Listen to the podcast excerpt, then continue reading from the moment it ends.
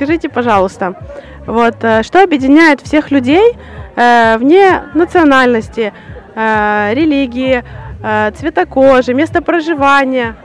Нас объединяет просто человечность, духовность, э, э, доброта. И поэтому на этом поприще многие люди объединяются. Чувствуется вот это единение, чувствуется эта общность. Вы вот как гражданин мира хотели бы жить э, в мирном обществе или же где идут войны и конфликты?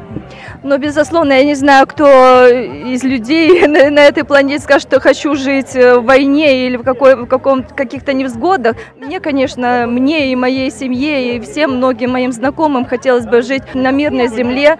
И мне кажется, что Э, эти войны, эту рознь между э, религиозными направлениями, межнациональная рознь, это кто-то просто искусственно разжигает, искусственно насаждает, кому это очень выгодно.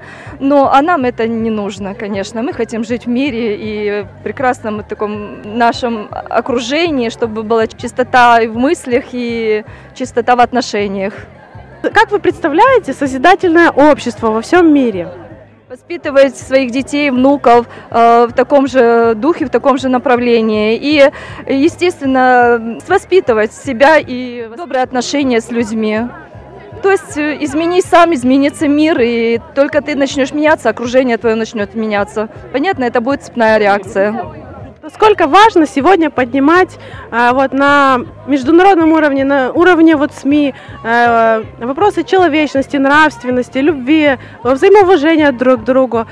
И Поддерживаете ли вы инициативы волонтеров Международного общественного движения «АЛЛАТРА», «АЛЛАТРА ТВ», которые стремятся показать э, всему миру, что мы можем взяться за руки и создать нечто прекрасное? Вполне стопроцентно поддерживаю, на все, даже можно сказать 200.